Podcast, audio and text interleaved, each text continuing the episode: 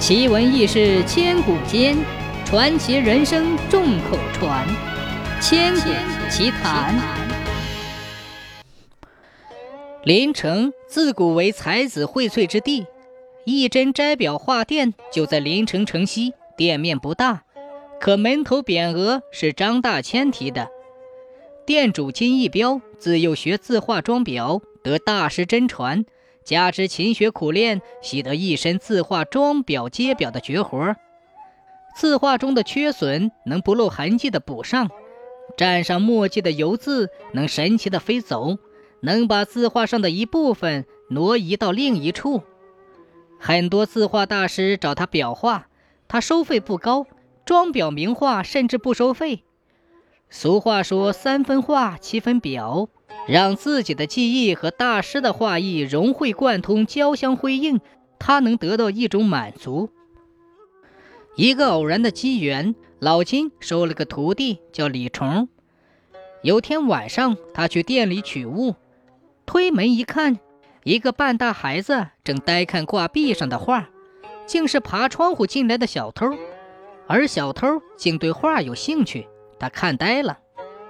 醒过神来，见老金站在面前，吓得跪地求饶。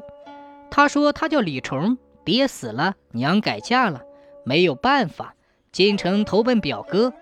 谁知表哥是小偷，逼着他去偷。”老金对这个面黄肌瘦的孩子动了怜悯之心，又见他对字画着迷，就有心收他为徒。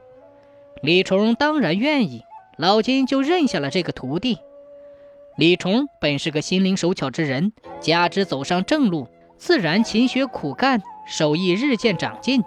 而老金有了帮手，如虎添翼，生意越做越红火。一晃十年过去了，李崇的技术已修炼得炉火纯青，也结识了不少书画名人，渐渐的就不安分起来。他想，这一针斋虽然不错，师傅收费却不高。还常常分文不收，自然他的收入也不会多。如果单立门户，凭他的技术，挣钱肯定要比现在多。终于有一天，他把心思给师傅说了。老金看着他，淡淡的问：“你想好了？”李虫回答：“想好了。”老金就再也没说什么。李虫如愿在义真斋不远处开了自己的装裱店。开始，他扛着老金大徒弟的名头，加上纯熟的技艺，生意顺风顺水。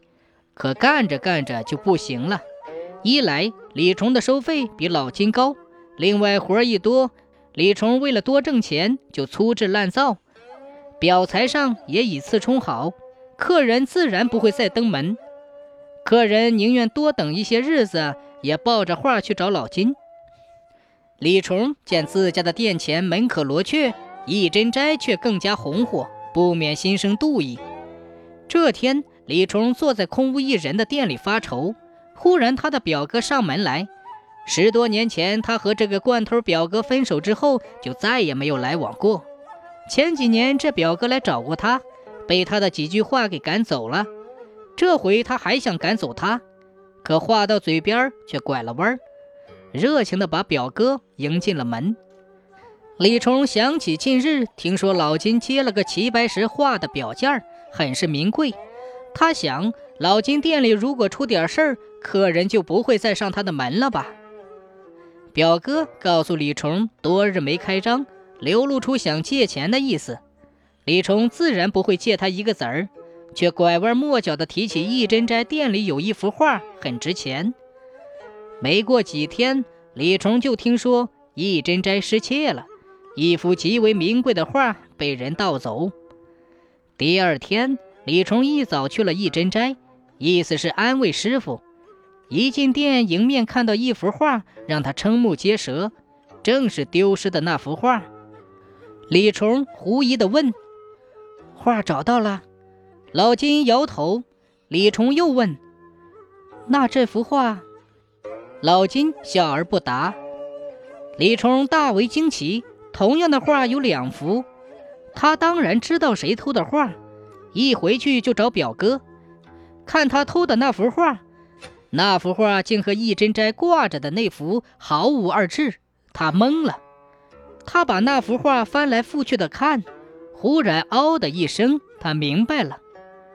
装裱工艺中有一道程序，就是把画的宣纸底层剥离掉。通常剥下的底层都很破碎。李崇想过，如果把底层整接下来，不就又得到一幅画吗？当然，这需要极高的手艺。他从未听说过谁能做到。老金一定是这么做的。李崇对表哥说：“这幅画是假的，不值钱。”表哥半信半疑。